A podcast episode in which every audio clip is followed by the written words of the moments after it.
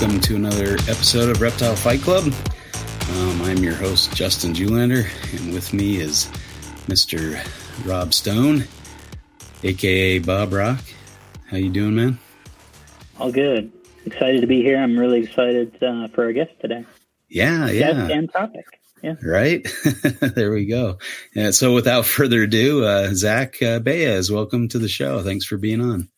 Hey, what's up, guys? How you doing? Yeah, am I saying that right? Is it Baez or Baez? Technically, you know, when your name ends in a Z, it gets a little crazy, but it's uh, it's uh, Baez, Zach Baez, Baez. like Joan Baez, but not really. Okay. Okay. Not related. Do you sing? No, I don't. Okay. Only in my car. Go in the shower. Yeah. As we all tend to do, right? Yep. cool. Welcome to the show. Um, Zach is uh, over on the East Coast. Kind of. Are you, are you close to Eric and Owen and those guys? I'm about mm, 45 minutes away from Eric and probably about an hour away from Owen. So Okay. I'm in Are you Jersey. in? Oh, you're in Jersey. Okay, cool. Yeah, well, uh, it was it was great to see you at Carpet Fest and catch up a bit and Yeah, see your absolutely. amazing, amazing photography. Oh, Yeah, thank you. That was a good time. So, yeah, and uh, I'm sure we'll we'll get into that a bit here soon. But um, I don't know how you guys. How's everything going? You having a good season so far? Or, I don't know. Do you do you keep much uh, anymore, Zach, or do you got? Do you have any? I critters? I keep some.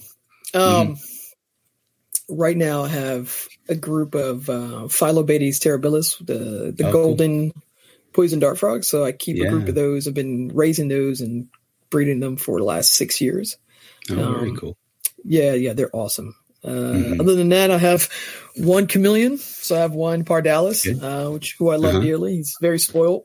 Um, Yeah. but that's it. No snakes. That's Okay. that's on purpose because you know, like snakes are like potato chips. So I told yeah, that's true. yeah. once the collection dwindled down to none, I said that's it. I can't start it up again. a, a reformed addict in Yes, in, in action there. Totally, totally sober on the snakes. That's right. yeah, that's hard to do. I, I don't Yes, know that I could do that. Um, No, it's, it was really tough, and it's it's tough Yeah. every day. Every Yeah. day it's tough. Yeah. yeah, yeah, hmm I can see that. But I mean, I think you've uh, made a reasonable tr- uh, trade. So you know, we'll, we'll get into that a bit. But Correct. um, yeah, that's uh, I, I do enjoy dart frogs, other than the uh, fruit flies. that's the the downside to those things, but they're really cool animals. I was really surprised how how long lived they are. I didn't Mhm. realize, you know, when I got into them that they lived, you know, twenty plus Mhm. years sometimes. So that's kind of cool. Yep. And the terribilis are one of my favorites. They're really neat. You said you have the yellow ones. Yeah, I have yellows. So Okay. they're um have yellows and then about I guess uh, what, three years ago, something I guess you could call it a morph. I'm still trying to prove it out. Popped out of my line, so I'm working with Oh. those. Very cool. Yeah, so uh, that's pretty cool. But um really interesting frogs, super bold, always out, you know. They beg me for food every day. Mm-hmm. Yeah. oh yeah. super cool, super cool animals. So That's I neat. highly recommend them if you haven't had them before. Yeah, yeah, yeah. Those are those are great species. There's there's so many cool herp species. That's for sure. Mhm. you know, if I just had more time, more room, more more money, Mhm. all sorts of stuff. But yeah, what kind of uh, setup do you have them in? They're like a 36 by 18 by 18. I have, Okay. how many do I have now? I have two f- adult groups, and then I probably have something in the neighborhood of about 30 babies. So Oh, nice, they produce a lot. So, uh, Yeah. yeah, yeah. very prolific. Do they what's take forever to hatch and grow out, grow out from the tadpole stage? I mean, what's the time you're looking at there? Uh, between times that they're, the eggs are laid by the time I get to them before the females eat them, because sometimes they will do that. Oh, really? Yeah, yeah, because I, I keep them in groups. So Uh-huh. if if one of the females just uh, wants the male's attention, she'll eat the eggs. So Wow. um, you got you kind of have to pull them pretty quick. Mhm. Uh, but by the time I pull them and they're out of water, I guess as we call it in the frog hobby, Mhm. uh, I would say at least two months. Yeah. Sometimes a little longer. Depends on. It really depends on the weather. Uh, Mhm. if it's cool in the house, if it's warmer in the house, they tend to go. They grow a little faster. If it's cool in the house, obviously slower. So, Yeah. you know, it's like it's almost like keeping fish in a lot of ways. hmm Yeah. the tadpoles. So Yeah. um, it's you know how much you feed them depends on how quickly they grow. I mean, Mhm. same stuff. So Um, yeah, but usually it takes a couple months to get them going, and then at least a couple of another months before they're ready to go. Uh, yeah, that's yeah. kind of. I guess I, I, kept tinctorius for for quite a while, and mm. same kind of thing. You just like almost forget you had them. They took so long to, you know, it's like like you said, like having a fish tank in addition to the frog. So it's kind of right. fun. Got right. the two different stages. I guess you know you think I I think about the local amphibians, and they are typically like um, from egg to frog in you know less than two months because mm-hmm. their their water source is drying up you know but i guess the rainforest uh, creatures don't necessarily have that problem correct yeah yeah and i also think um, at least when tinctorius you know they they're cannibalistic the the tadpoles you know so oh, you gotta you raise them kind of separately and singly and that sort of thing but phyllobates yep. they're communal so oh nice you know, they're they're good to be raised in a group so okay yeah. So that makes it a little bit easier because all you really do mm-hmm. is taking care of one tank.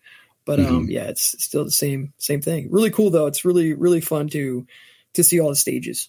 Yeah, yeah, that's cool. I, I just I would have a bunch of different uh, cups, you know, clear cups mm-hmm. with one tadpole each. So I guess that's right. I'd yep. forgotten that they were uh, that that was the reason for that. It's been a while since I've had them, so yep. yeah, yep. they're they're cool though. Yeah, they'll also produce um, they'll also produce a hormone, believe it or not, the tinctorius in the in the water, so that way the um, the frog that hatches first or mm-hmm. the tadpole that hatches first actually will release a hormone to stunt the growth of the other frogs. So oh wow. It's, yeah, it's it's crazy. It's like chemical That's warfare nuts. from, yeah. from birth. Yeah. Wow. wow. Against your own siblings. yep. wow. Yep. That's uh, pretty crazy.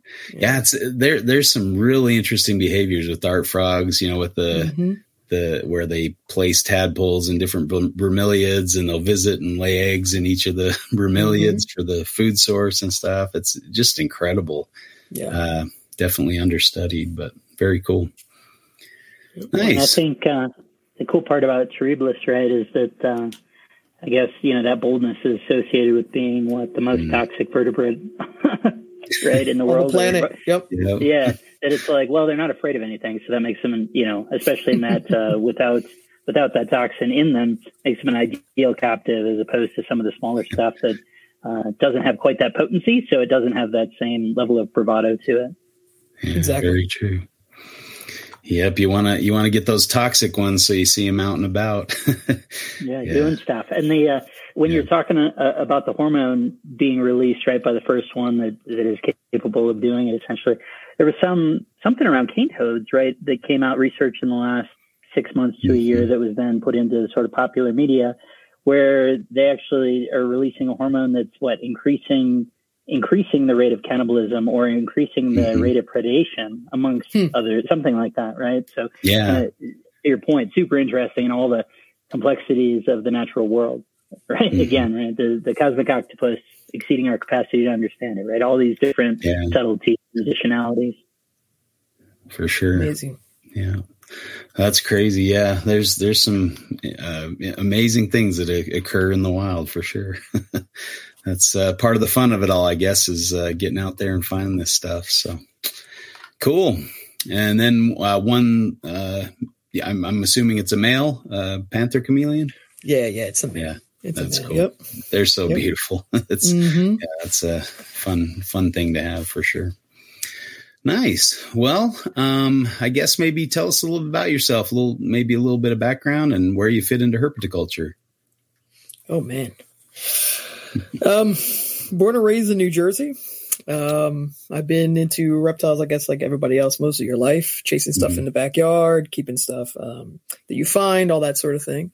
Um, now, did you did you grow up close to the Pine Barrens? Were you out out uh, running yeah, around there? it's it's it's interesting because yes, we I grew up close to the Pine Barrens, but um, it was I don't know how to say this, but the Pine Barrens have a certain reputation uh-huh. and uh, certain certain folks for a long time then never felt welcome in the pines it's okay. changing a lot now but at the uh-huh. time it was not something that you know you know a couple puerto ricans from the bronx went to go hang out in okay. um, that's just the reality yeah. So unfortunately, um, that wasn't the case. I wasn't able to hang out in the pines too much no. growing up. I'm making up for that now. Um, nice. and uh, but yeah, at the, at the time that wasn't the case. And so mostly just when we went on camping trips and stuff, I would I would get out there. Um, mm-hmm. You know, I'd spend the whole camping trip out by the pond, fishing, catching frogs. You know. cool. normal stuff.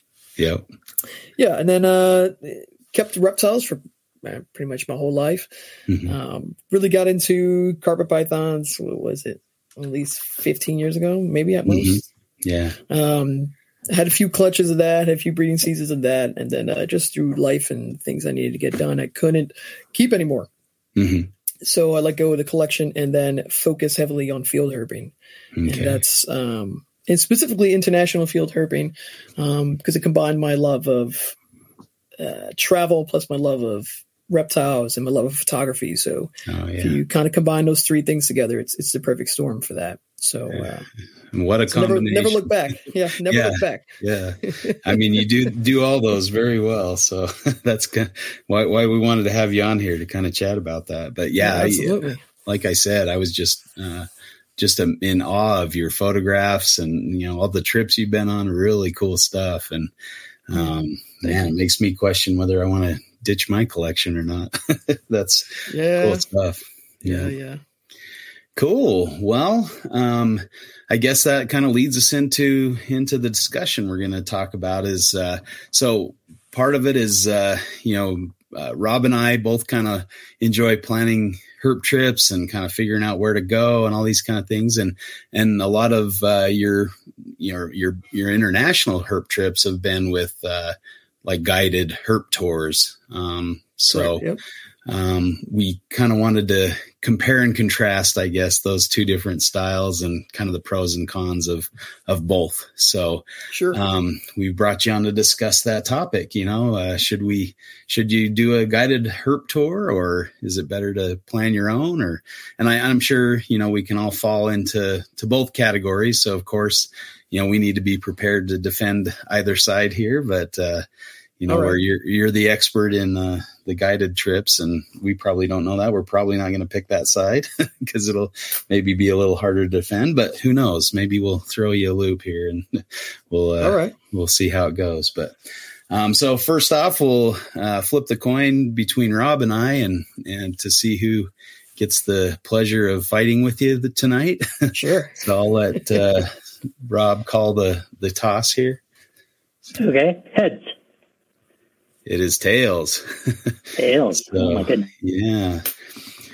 Um, man, I I think I think Rob has the passion on this one, so I might I might let Rob go ahead and debate you, and I'll moderate tonight. Fair enough. How does that sound? Fair enough. Sounds good to me. does that work for you, Rob? yeah, that's all good. Okay. Okay. And then uh, I'll flip the coin again for you guys. Uh, Zach, why don't you call this one? And then you guys can you can pick tails. It is tails. So you got the choice of which side you want to take. I'm going to get this real easy for us. I'm going to defend the. Uh, I'm going to defend herp tours. Okay. All right. You'll take the the side of guided herp tours are are great and wonderful, and that's how we should herp. And Rob will go with plan your own trip. And I want to go know. that far. Yeah. yeah. Now, as as winner of the coin toss, of course, you get to decide if you go first or if Rob goes first. So. Oh man.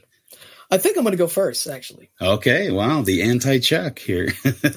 Chuck would always make me go first if he won the coin toss. So no, no, that's no, very I, benevolent of you. Yeah. No, I think I have to go first because um, I, I, think I have something to prove here a little bit. So All right, I, am going to go ahead and, and, and, go first. Um, I like it. Come out swinging.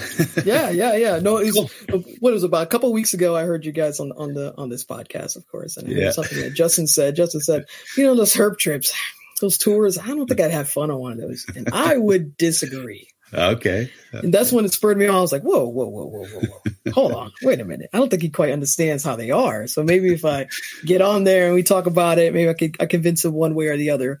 And so uh, we'll see. We'll see how I do. All right, sounds good. Yeah, yeah. I mean, you you reached right out to me and said, "Hey, I'll I'll take that. I'll take that argument. yep, absolutely. I'll take that absolutely. fight." So, yeah, kudos, man. Yeah, thanks for coming on. No worries. So I'm going to say probably uh, this might be kind of interesting. Uh, I think because this could be both a pro and a con, depending on the kind of person you are, depending on um, how gregarious you are. I guess we can say. Mm-hmm. But for me, the biggest pro I could ever say about herp tours or expeditions, however you want to um, coin them, mm-hmm. is the fact um, it's the people you meet. to me, that's number one. Um, I can't tell you how many uh, tours that I've been on and the people I've spent those two weeks in the jungle with or um, in the desert with or whatever have become lifelong friends. Um, and these are friends that I've met all from all over the world. And so you can't, it becomes hard to do that without these kind of trips. Mm-hmm. And so you get a big perspective on a lot of different people coming together with a shared interest. People from different backgrounds, people from different countries, all coming together uh, and being one and having this one solid goal to, to, find as many reptiles and amphibians as you can and kind of enjoy it. Mm-hmm. And for that, um, it's it's hard to beat um, a tour, uh, mm-hmm. frankly, because you don't get to pick who comes with you, right? Mm-hmm. And so if you're if you're a an antisocial person, probably not for you. To be totally honest with you, uh-huh. if you if you are if you like people, if the things if places like Carpet Fest get you excited and you want to meet new people, you want to talk about reptiles and amphibians in nauseum for two weeks, then um, I'm going to say that tours might be for you. Um, hmm. On top of that, not only do you get to meet new people, you get to become friends with those people. Those people then invite you to their trips, mm. right? Uh-huh. And so, what one opportunity can then blossom into more opportunities. And those trips that aren't public or those trips that aren't, you know, being uh, toured, essentially, mm-hmm. uh, you get invited on. You get invited to meet people in different places. You know, I have, you know, I have apartments all over now if I wanted to crash somewhere. Mm-hmm. Um, and so that's that is an amazing thing that is hard to get if you were to go solo. Yeah. No, so without I, a doubt, that for me is the big one. That okay. is the big one for me. That see that that kind of takes me by surprise. I wouldn't have I wouldn't have considered that. I, I, guess do you have any examples of the opposite of that, where you've been stuck with somebody for a couple weeks, where it's been like a little miserable, or I'm Maybe. not going to name names. yeah, yeah, the, yeah. We don't want um, you to um, name names, but I'm not going to name names. But there's, I mean, there's been, I mean, there's been obviously situations, um, and so it's it's tough, right? Mm-hmm. Uh, when it comes to a tour, you want them a certain size, but you don't want them too big, but you don't want too many people or not enough people. You kind of want a good mix. Yeah. And, you know, like to me, that eight to 10 is probably like where I'm hitting my maximum. Okay. But, uh, there's enough people you can kind of get away from each other too, which I think is important. Mm-hmm. Is um, is that about the size of uh, trips you're doing? Is about yeah, eight to 10? anywhere from eight to ten to up to twelve, maybe even uh, on a crazy big trip, maybe up to sixteen. Okay, um, but yeah. usually it's it's lower than that. Um, uh-huh. So look, ultimately, you and not everyone gets along, and that could be that's one of my cons as well. Not everybody gets along, and so with enough people, you can kind of shelter yourself and away from certain people that you maybe don't necessarily get along with, and so that's good. Mm-hmm. But I'll tell you, I mean, I've I've gone on herping trips with just me and somebody else in the car for for a week, and by the end of that week, you want to you want to kill them. So yeah, you know, there's there's that part of it too. So at least you get to get that uh, kind of uh, I guess uh, switch up, yeah, yeah, spread out a little bit. So mm-hmm. you get to talk to different people and kind of you know maybe maybe this couple days you're spending a lot of time with this person, next mm-hmm. couple days spend a lot of time with that person. That's what makes it really fun. Um, Very, in my cool. opinion. Yep. Okay, Rob, let's hear what you got to say about that. well, you fit uh, fit neatly into one of the things that I wanted to talk about, not necessarily as a negative, but just in terms of a, a curiosity, right? In terms of the sure. dynamics of variable group sizes, things like that. Saying even right, not only sort of inherent personality. I do think it's you're totally right, right? If on uh, for the most part, my stuff is not solo versus 10 to 12 people. It's more like, I think our normal group size is more like four to six. But to your point, that's all people that I know to some extent, right? And for the most part, is actually like sort of a revolving cast and crew where like a trip might have a new person or it might be uh, a person who's new to other people on the trip, but who I've known for a long time or whatever. So just sort of there, there is an interplay there, but it's certainly not the the random strangers, save when we're in uh, we're experiencing local culture, however that sort of takes shape, right? But and that mm. that obviously is not the same uh, level of relationship and impact as um, being traveling about with folks uh, for better and worse for two weeks. What I did want to ask, kind of with a group that size, and maybe this is more reflective of the particular trips you've taken, does it seem like everyone is sort of pulling in the same direction because even on trips that you know sort of I've led so to speak that's not always the case right both in terms of what folks are interested in seeing, or even just the willingness of, hey, you know, if my, as Justin knows, right, both he and I like to like to push it a little bit, and sometimes not everyone is. That's not the speed that they're looking for, or it doesn't always make sense with a particular group dynamic or how, however it plays out, right? So I can I can only imagine that in a situation where uh, people are more like, oh, well, I saw this tour company on Instagram or heard good things or whatever, and I paid my money, that you might have an even broader range of uh, uh, willingness to uh, play along in that context than in mine, where it's more of a curated group. And I would imagine, you know, that, that your uh, friends who host host their tours probably love to have repeat customers as opposed to people that they're not familiar with. I'm sure that is a big part of it, but uh, if you could speak to that a little bit. Sure. So yeah, of course, I, that that that goes without saying, right? Um, obviously, um, you would want people who have gone before to be at least some. So it just makes it a little bit easier for everybody. If that is the case, if people know what the gist is, um, so that, that's pretty good. Uh, but you're right. I think it could, um, if if the tours or if the if the if the leader of the group is is regimented enough, understands what we're doing, what we're not doing, and kind of is able to, I guess, herd cats in a lot of ways. It, it makes it a lot easier. Um, but I think that's also the fun of it. I think, yeah, I, I may not have this interest in X, Y, Z. Like a lot of the birds I'm walking right by, I, there's a lot of birders that go on these trips, believe it or not. Hmm. Um, so maybe they're interested in the bird, they're interested in this arachnid, they're interested in these bugs, they're really into plants. You know, you get a lot of different kinds of people, and so you're right. Hmm. Sometimes it could be, hey guys, I, we didn't want to go hard for this, we want to go hard for that, but the, half the team's tired, and you know, there's there is those occasions, of course. Mm-hmm. But I don't think there. I don't think there's ever been a time where I've been on, on these trips where I'm like, there's not enough herping. There's hmm. plenty mm-hmm. of herping that's why you're there. Sometimes, in my opinion, some of them sometimes it feels like it's too much herping. It's like, my God, can we like maybe not? Can we do something like? Can we do something else? Can we just like? And there's opportunities for you to maybe not go on the night hike, maybe not go on that that part of the trip, stay at the hotel, whatever it is, wherever you are. And as a result, that kind of you can kind of tailor it to what you like and what you don't like.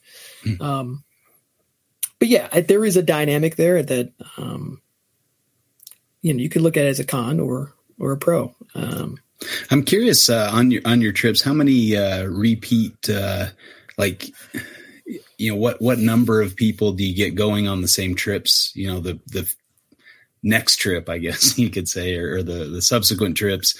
How many repeat uh, customers are you going with on average? Oh man. Um, I mean, is there usually like one or two guys that yeah, on least. all of them, or yeah, no, no, at, at least. Um, okay. There was there was the last tour we took. I was, I think, yeah, I myself was the only person who's been on a tour before. Okay. Um, that was, I believe, Namibia was like that. Um, mm-hmm. and so like, or no, no, I'm sorry, I'm the second person. Yeah, so I guess there is. It really depends. Um, mm-hmm. But yeah, there's usually at least a couple people who have been on the tours before. Okay. Yeah. Cool. Awesome. Yeah, and you hit on a point there. I, just in terms of the extent to which these tours sort of have mm, modality where you have side adventures or open, you know, uh, open to possibilities, right? Is it every sort of everyone's uh, captive, uh, captive and along for the ride? And I'm sure the answer when you're going, maybe when you're going from place A to place B and in a uh, one way fashion, the answer has to be yes. But uh, to what extent that sort of and not that that's any different from the way that I would lead a trip, but I'm just out of curiosity. exactly. Mine, mine, mine, you're probably more captive, to be honest, regardless of the situation. So I'm just curious. uh, that's funny. Mm. yeah. So, uh, um, yeah, no, that's that's really good. Um, I guess the kind of going to the fundamental, one of the fundamental joys of a trip for me, and Justin I know as well, is the idea of the pre-planning and sort of the mm. sense of agency and directive um, and kind of being able to invest that time on the front end um, do you generally enjoy that or do you uh, is that not uh, not half the quote half the experience or whatever for you do you just it's really about seeing the thing more so than it is sort of that getting that real type A enjoyment on the front end as well? Um, I think it comes down to, frankly, for me, it comes down to um, probably time, time, effort, those sorts of things.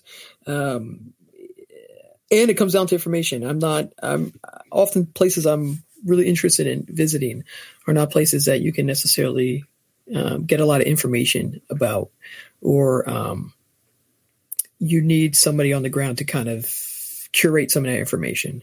And so, while yes, I'm sure there there could have been some of the trips I've taken where I could probably have put something together that was halfway decent and similar. Um, to me, it's it's where am I putting where am I investing that time and that effort? Um, that's not to say I'm not preparing for a trip, right?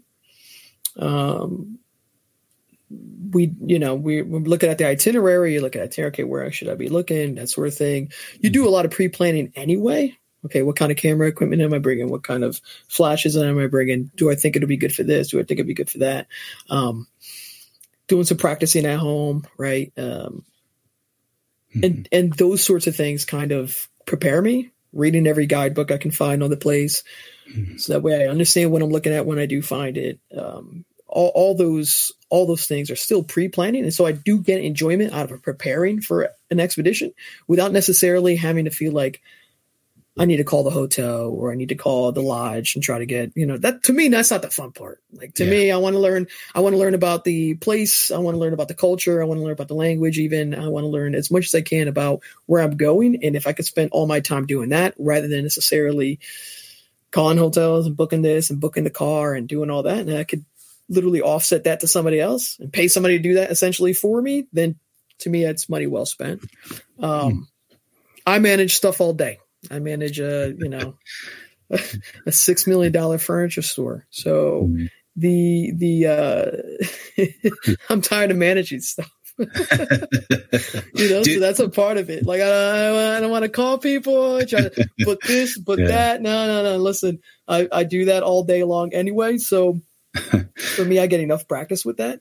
Um, and I don't need I don't feel like I'm losing anything by again off offsetting that to somebody else.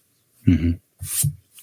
Yeah, I think that's totally fair. I, I don't necessarily mean the uh, the pure logistics stuff. I don't I don't particularly enjoy that either. That's just a necessary evil that, that comes. I mean, more in the context of like you know particular trying to suss out particular spots that you would want to hit or whatever. Although I think so, you you alluded to it there. I do think an important context for this is, you know, I've traveled to 35 or 40 countries or whatever, but in terms of herping, my experience is I'm talking about the United States and Australia in terms of these trips Correct. to this point. So uh, I do think that's a really important uh, context and is a real pro, uh, yes. given particular context for your side. So we'll hop there in one second. I did before we get there. The one um, sort of practical question I had is in terms of beforehand. So if we're talking about the planning in in my my vein, right, in terms of saying, okay, where where might be uh, spots or habitat niches within a particular um, national park or uh, whatever it is, right, entity, wherever you're going, saying, oh, maybe this is what I the sort of habitat that I want to be looking at, or if I'm looking at this habitat, this is what I might see, that sort of thing. Do you have a clear sense of the itinerary beforehand? Meaning, like, literally, we're going to this uh, maybe not this parcel versus this parcel, but in terms of saying you have a real good idea of where you're going, or is it more like you're just sort of uh, you will be getting on the bus and the bus will go where it goes? Is it more like the first one or more like the latter? No, it's actually more like the first one. So uh, the itinerary. So two things, and every every tour group is again. I'm a, I can only speak from the folks that I've worked with. Hmm. Who, who, which which company do you mainly go with? Uh, I go with Herpological um, Education and Research Project. So Herp out of Belgium. They're a Belgian okay. company. Cool. Um, I think they do. They do, I could gush about them for days, so I'm not going to yeah. do that right now. Uh, I could do it maybe a little bit later, but um, you know, because I work with them at this point almost exclusively. A few mm-hmm. other trips I've not, haven't done with them, but um, they do such a good job in making sure that you kind of get a gist of what the trip is going to be like. Mm-hmm. Um, the concern is, listen, is ultimately they are a company, right? and yeah. they they do run these um, these it is, it is IP right. What they know about that area is their um, their mm-hmm. research and, and ultimately their intellectual property in a lot of ways. And so mm-hmm. you can say, um, so they give you a lot of itinerary, at least a general gist of what's going on, and only until you, I guess, put your name on the on the list, sign up, at least you know do a little bit of a deposit, something like that, where you get the full itinerary, and that just makes business sense, right? Yeah.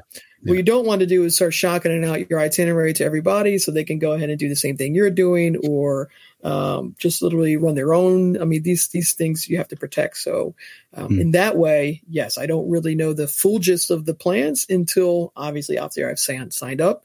And then usually, I mean, they're very good at what they do. So everything I'd want to see, it's on there, right? So mm-hmm. uh, usually they're pretty good at saying, um, they tend to go maybe for uh, as I guess higher variety. They like they like those high counts of as as much biodiversity as they can get you.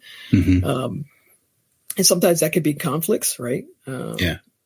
So there, so there's that. So, but generally, I I would say the itinerary is pretty much given to you. You know pretty much every night where you're going to be, um, and so you kind of okay this this area I want to target. This, this is what I really want to be looking for you know, and, and so you have, we all come with target lists when we get there for sure.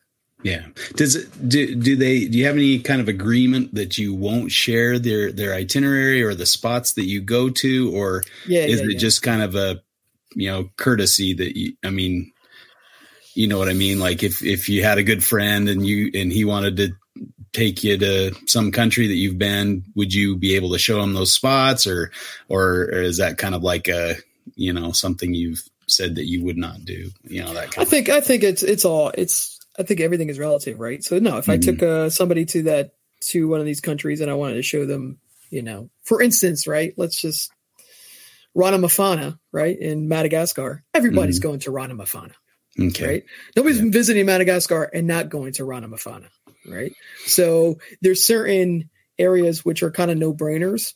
Okay. Um, it's just the access to other areas may, maybe is potentially not feasible without local guides on the ground, uh, people you know, that sort of thing. So, mm-hmm. but generally, yeah, I mean, most of the time I could probably take somebody out there and it would be no problem, but that's what I would do regardless. Those are not some secret mm-hmm. spot. A lot of the places we're going anyway. So, mm-hmm. you know, it's not some other areas, some different countries could be different on that, but generally speaking, I think what they what they don't want is for me to be like, all right, well, this is going to be Zach's Herp tours, and I'm going to start charging people and taking them and taking their whole itinerary and doing that. Sure. That would be obviously not okay. Yeah, yeah, okay. It just makes sense. Mm-hmm. For sure. Yeah, I think that, okay, cool. I guess the one, and I'm, I have a guess on this, but and maybe it's maybe how it'll be presented, but it'd be good to hear one way or another. Um, say that there's a, a, trip to a place that has a ton of diversity, and there's almost within the constraints of the trip, there's just uh, there's too much, right? There, there's a an abundance of choice. Are they open yeah. on the front end to input to say like, and maybe this means on the trip before, if you're, you know, you're on trip A with them and they're they're still figuring out what the next one's going to look like, either at that yeah, same yeah, place or a different one say like, hey, what about we try and hit X, Y, or Z? You know, and maybe that won't mean, you know, the thing that comes to mind for me, right? And JJ and I will be uh, giving us giving it a go again uh, here not too long from now. Yeah. if you go to Kakadu, right, there's a it's a an incredible place, a huge, you know, a huge range of diversity, but the abundance is relatively low of everything except Carlia. Um, so that there are a couple things. If you find anything, it's probably going to be amazing, but it's probably not like a, a herp expedition sort of place because there's the the odds of just stumbling it's not costa rica right? The odds of just stumbling into it could be any anything out of this you know 150 different herps right, uh, right, right, is, is, pretty low. Um, and it might take you four nights to find one snake but that one snake might be very well worth it. Uh, you know mm-hmm. so obviously those are kind of competing aims right? Um, are they open to input on that generally in terms of saying, hey, on this next one, when, when we're coming back to Indonesia the next time, let's go to this island instead of this one. Let's go try and find a sawu python, even though that's a mess to try and do, or logistically, you know, it's probably really hard. But it would also be hard, I'd imagine, to do it without if you were standing there with no local connection at all. So it's sort of that that is probably a, a really tight, uh, tough spot, right? I can imagine of saying like, well, we're going to a place with low abundance. The odds are not great, but at the same time, probably the only chance you have of getting there logistically, you would want a tour to make that happen. Right, right, right. I hear what you're saying. Hmm. I mean, yeah, look, uh, especially after you've been on a few tours, obviously they, they take your, your input into account, especially when we're, we're sitting around talking about what the next tour is, or especially if you're doing like a pilot tour, like some place they've never been to before, that sort of thing. Obviously, you know, yeah, I've gotten questions like, oh, what would you want to see? What would you want to look at? That sort of thing. I don't know necessarily that you would be able to change the itinerary as you see fit. Because if everybody started doing that on a eight, 10 man group, then forget it. You know, um, it really kind of doesn't work out that way.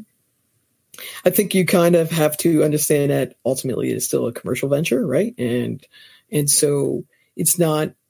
I I would imagine that if you were to go on a tour and then decide, you know, I want to see this island, that island, and you can probably make connections and, and get that done yourself, uh, having been to that spot already, that sort of thing. I think that'd probably be okay. Um, but I think that generally you're not going to be able to change the itinerary too much how you see fit. Mm-hmm. It just makes sense to, because you right like everybody has been signed up for this specific thing and then all of a sudden somebody says you know what but i want to go see this python on this island specifically can we take the two day three days to go do that probably probably not going to happen yeah got the Charybdis talking to us in the background. There. Yeah. oh, sorry. Yeah, yeah, no, yeah. No, cool. you'll, you'll, hear them for sure. Yeah. and I, I, think that's one of the the you know biggest pros of kind of doing your own trip is the flexibility to say, sure. look, you know, the conditions aren't great right now for this spot. Let's move on. Let's go over here. Let's go over there. You know, that kind of thing. So I think that's, uh, that's definitely on Rob's side of, of the, the, the argument here is the flexibility and, and kind of tailoring it to what, what you're focused on or what your thing is. But, but I imagine too, like, uh, with a herp tour, it's probably a one and done. I, I don't know that you, uh, would you like would you have interest in I, I, guess is there is there a benefit to doing the same tour again? Uh, you know maybe if it's hmm. i don't know. What do you think? Would you would you ever go on the on the same tour twice? Oh yeah. Oh absolutely. Yeah. Um, just because you went once doesn't to me diminish um, there's there's so many things i haven't seen still right? Mm-hmm. um, and sometimes, you know, for instance, we we just came out of uh, Madagascar, and so they've been to Madagascar three times now. Mm-hmm. And so hmm. the talk is, well, when we do another Madagascar trip, we're probably going to change the itinerary. Okay. Right? Because yeah. frankly, if we want people to come back, right, and who, mm-hmm. who are interested in other, because Madagascar is huge. Mm-hmm. So if you want to go see certain other parts of the, the the place, well, maybe we should changing it for the next itinerary to get more people excited about it who have already been. So yeah. that's something that that could potentially be done. Um, but yeah, I think uh, ultimately, from for a lot of places, yeah, it's going to be a one and done, right? Okay. Um, especially if you have as varied interests as I do. Um, mm-hmm. You know, or maybe for instance, like Namibia loved it to death. You know, I want to go back, but I'll probably go back with just my girlfriend and I. We'll probably mm-hmm. rent a Land Cruiser and go, you know, camping and doing all that sorts of things, do some herping, mm-hmm. but go and do different things while we're there, go rock climbing, things like that. Yeah. So there's reasons why I want to go back, not necessarily maybe on the same tour, but you know, mm-hmm. there's always reasons to go back to anywhere. Yeah, I guess that makes sense, and and I, I guess to some extent the the uh, guided herp tour would kind of give you give you your feet under you. You know, you'd have a better sense of the layout without having to go through the pain of you know the the groundwork, all the Correct. the nitty gritty, I guess you'd call it. And you know, sometimes you you get an Airbnb and you get there and you're like, oh man, what have we? what is this place? You know, this is not what it looked like online. so right, right, you know, right. Kind of things can can happen, but nope, uh, that hasn't happened at all to us. I don't know what you're talking about. Most of the Airbnbs have been fantastic. we won't talk about most, the exceptions, most, but not all. but those those ones may have may have had uh, diamondbacks in the yard though, so that was kind of cool. yeah, there you go. All right. So I guess the I have plenty of more practical questions to kind of talk okay. through, but the sort of the let me start with the I think what's one of the sort of critical questions, right, to enjoyment of the experience, if, especially if we're not talking about in the enjoying meeting new people and, and those sort of the human based side of this. Do you find, quote, find anything yourself when you're on this trip? Of course. And I, and like I, when I say that, I recognize that he, whenever you're herping in group, right, you're going to see lots of stuff that you didn't, you weren't the first person to see, or you know, all these different things. And as much as within that group, then I think that there's actually sort of the the common purpose and common common goal and all those things that make it. Mm-hmm. Um, it's still special, right? Mm-hmm. Um, I guess the the question is, does the sort of commercial nature of the venture does it diminish that at all? So that if it's like, oh man, the the person that you're not getting on with in the 10 or 12 person group or whatever they they stumbled onto the thing. Or the local guide is just like it's like he's going to the the pet shop basically you know with oh i know it lives in this tree. Does that hit differently for you? Or no it's just i got i, I came to this place and i wanted to see this thing. And while it would have been ideal for you to be the person ideal relative to your experience to oh you were the one who magically stumbled upon it or whatever um does that uh, does that a hit differently? And if it does, does that um, obviously you're advocating for it, so it doesn't diminish it to the point of not being enjoyable. But do you do you feel that uh, that aspect of that? Huh. So uh, I would say yes, we do we do find a lot of it. Um, and so there's not it, frankly it really depends on where you go um, some places like right like costa rica i mean everybody's finding everything everywhere right? It's uh it's, it's, it's you're you're walking out of your room and you're you're almost tripping on a snake right? It's like just costa rica's crazy. So when it comes to something like that yeah you you're finding just as much stuff as anybody else is and you're finding just as much animals as anyone else is.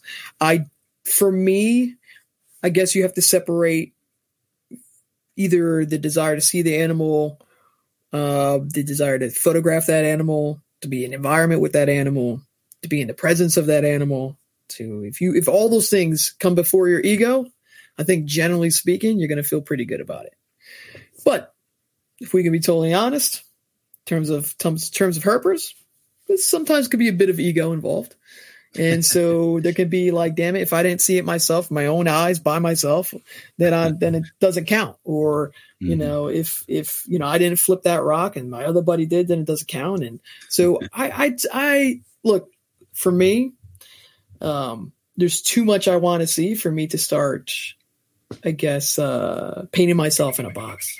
Mm-hmm. And I think that's oftentimes what people do is they pick themselves in a box saying like, oh, the only kind of herping I want to do is this, that, or the other, uh, versus in kind of keeping their eyes, um, keeping your, I guess, field of view a little bit wider and understanding that, um, yeah, it doesn't have to be you. Mm-hmm. Now, there's situations where it is the guide finding everything, and that does, of course, it absolutely it, it tends to diminish the fun. Absolutely would. Where he's like, oh, it's there. Oh, I already found it. Oh, you see it yet? Like, and it, that can sometimes your guides are too good where you're like, damn, man, let, let me find something, right? yeah. That does happen. I'm not going to say it doesn't happen, but sometimes they're so good, they're almost too good. You're yeah. like, man, can you at least let me look a little bit? like they're like that. Um, yeah. You can also run into the, and look, we not, not necessarily on, on the trips I've been on, but you, you can have instances of staging course. Mm-hmm. Of course.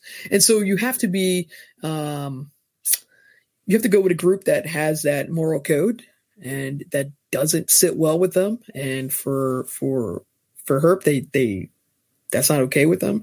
And so they make sure that their guides understand, their guides on the ground understand that that's not something they're interested in seeing. And so there is that fine line and, um, and that could be a little tricky. Some some continents are, are more known for that than others. Africa is very well known for staged animals.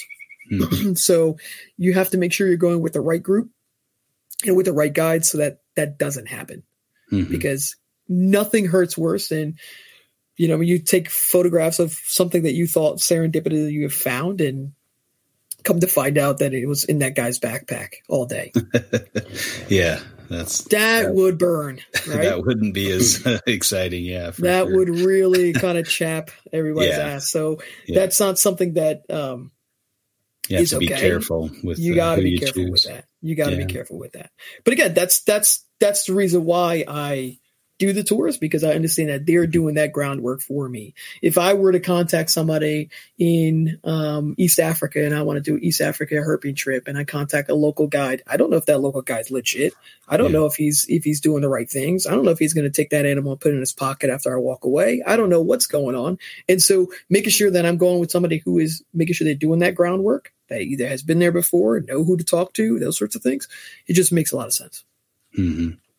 I I was in uh, Costa Rica and I went to this little uh, uh, I don't know what you'd call it, but it's uh, like a little forest preserve that was privately yeah. owned, and so you had to pay a fee to go explore it or whatever. But I asked, you know, if there if they'd seen any snakes or you know any in, any areas to focus on there. Oh, there's a there's a viper on you know go on this trail and go to number this number you know stop or whatever and you'll see it there.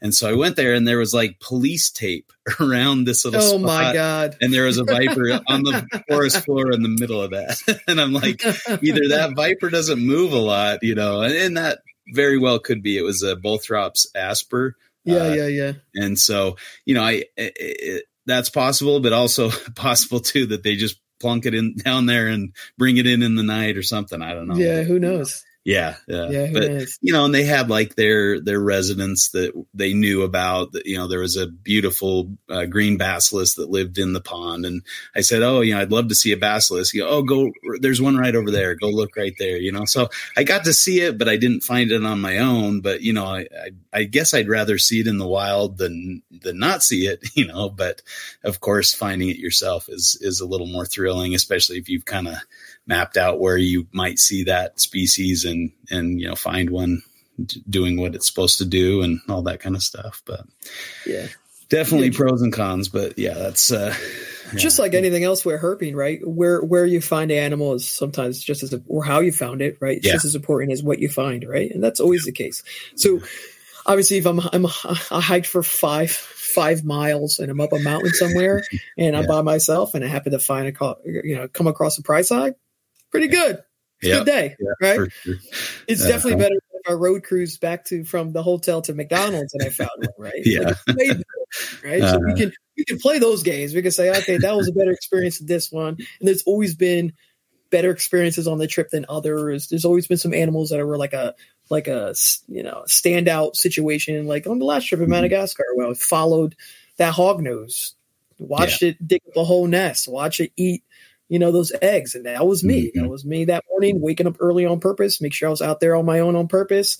And, mm-hmm. uh, and, and, and we were able to witness that. And that was very cool. That came out to be the standout situation of the trip. Yeah. Because again, it was me, it was all those things.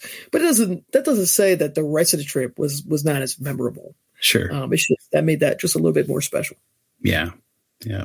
There are definitely those experiences that just kind of stick with you forever. You know, you're not going to forget those moments. But yeah. Yeah. I mean, right. So for instance, right. Mm-hmm. Yeah. I know that Justin, you go on some tours in the Baja, right? Mm-hmm. Let's say, let's say you go on a tour to go see a whale shark. Mm-hmm. Does the fact that somebody else found that whale shark make it any different than you experiencing that whale shark in the in the water? No, I mean honestly, not not for that, but you know, right. Like, so, like, yeah. where do we draw the line, right? So uh-huh. for me, just being in the presence of that animal, being in that space, yeah. that that to me is enough for me. I don't mm-hmm. have to be like I was the one that found it because in in terms of a group trip, you can end up. um It's oftentimes not you. Mm-hmm. like, yeah. like even if you're there with four guys, you have one. You know, have twenty five percent chance that it's going to be you that that spot it first. So like, eh, for me, I, would rather see a lot and I'd rather experience a lot, and um, that, mm-hmm. that's why I do it. I, I, wondered. I had a quick question. Sorry if um, uh, interrupting your flow, uh, Rob, but I was uh, wondering if you ever miss out on things because of like the size of the group. If you're over in this corner of you know the, oh, the you know you're you're a ways away and and they see like this cool venomous snake, but it goes down a hole, and so you miss out on seeing it. Is that is how common is that? Or or do you all have radios and you can kind of is it hard to find where the people are that are finding stuff if you're spread out yeah so it's it's tough we always have a, a hey guys stick together. yeah. Right? Make sure uh, you're within like you know distance of each other. But you okay. know, I'm always, so you I always pretty be- close, typically. Yeah, it, uh, it depends where you are, but it, there's Yeah. there's been times where you know, I mean, when we were in Namibia, it's such a vast landscape that you Mhm. know that guy's on the other side of the mountain, right? Yeah. If- you know, then at that point, whatever you, you bag it, what have you. But the rea- but but what's crazy is. I, I tend to take my time for taking photographs. I tend to Yeah. lollygag a bit. I'm I'm interested in a lot of stuff, right? Not Mhm. just the reptiles. There's some people go on trips that all they want to see is snakes. They have no interest in any frogs, no interest in any. I have interest in a lot of things, and so Mhm. that tends to make me sit in the back of the pack for a while. So I tend to be the guy trailing behind, And spending more time with the animal. spending more time with the animal, photographing it, doing what I got to Yeah. do. But yeah, that. It, it, causes opportunities where you miss things, right? Or that Mhm. animal was in situ, and by the time you got there, not in situ anymore, right? Yeah. So you missed that Yeah. beautiful shot of it on the rock, and now all that, and that happens. That's going to happen. Mhm. Um, last uh, in Madagascar, you know, uh, about a third of the team saw fossa. Oh, cool. By the time we got there, It was gone. fossa was long gone, yeah. and so it's like they saw a glimpse of it, but still, at least they got to see it, right? yeah. And so at the same time, you could say, well, because it was such a large group, that's why I didn't see it. Mhm. Or you could say we're such a large group that gave them the chance to see it. Mhm. Depending on how you look at things, right? You can look at it half glass full, half glass empty, right? So I tend to look at it like, listen, you know, the reason why we're finding so much is because we're in, we're in a larger group.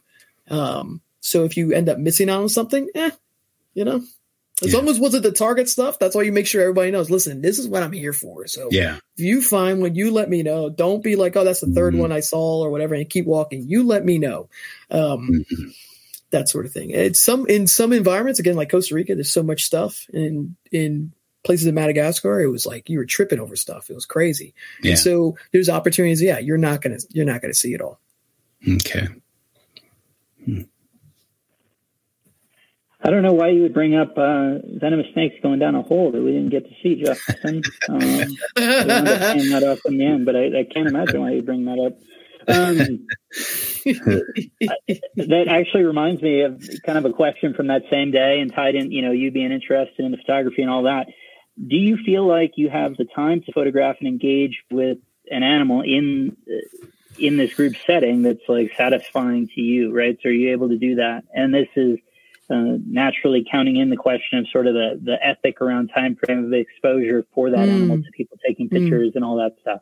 Of course. So that's that's the big right. That's the big ethical dilemma, right? For all of all of herp, herpers, Mhm. right? What what the especially as a photographer, you always have to have to um, kind of suss out what is okay, what's not okay, where that where that line is drawn.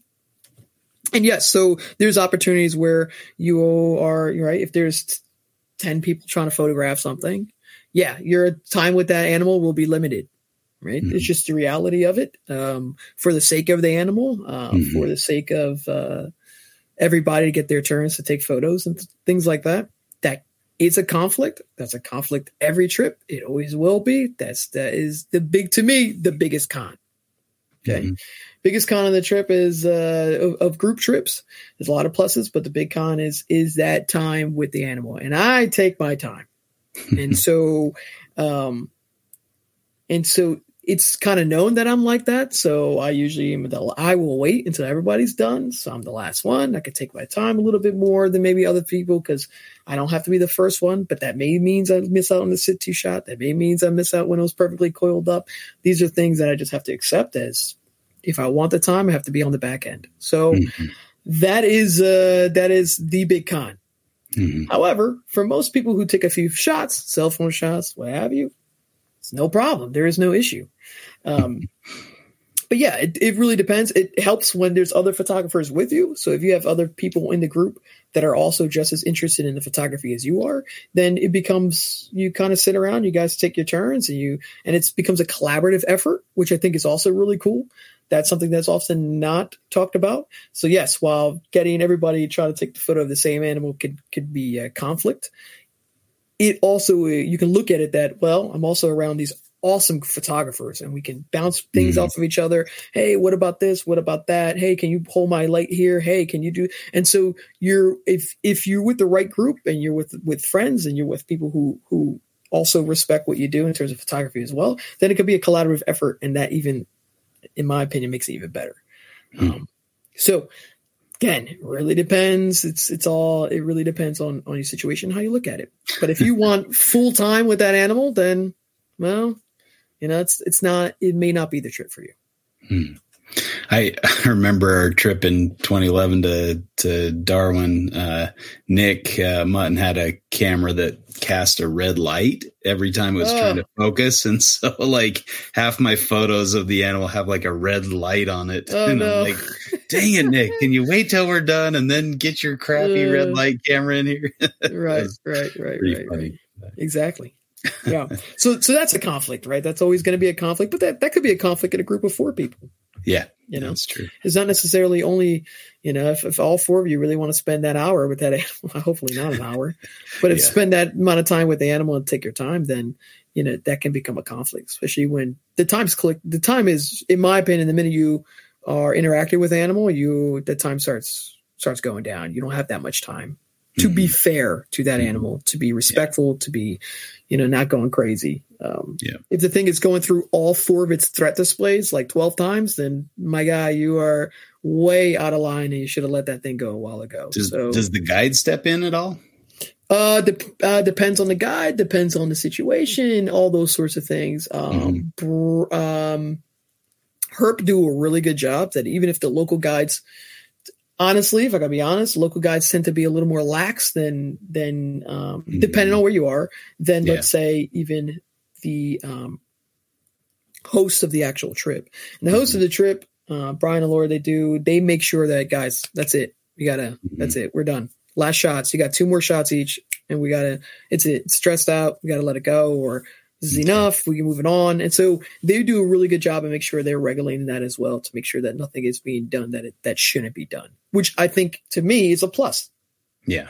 Yeah. I've been on herping trips where you've seen, you know, even a friend of yours where you're not too happy about what they're doing. And you're like, Ugh. it becomes yeah. kind of awkward to say, Hey dude, that's enough. Like, or Hey, whatever. It's nice to have that third party be like, Hey, hey, hey, hey, we're done. Like, yeah, we've yeah. got enough. Yeah, that's true. It always helps to have that third person saying, "I think we've, I think we've reached our limit with this animal." Yep.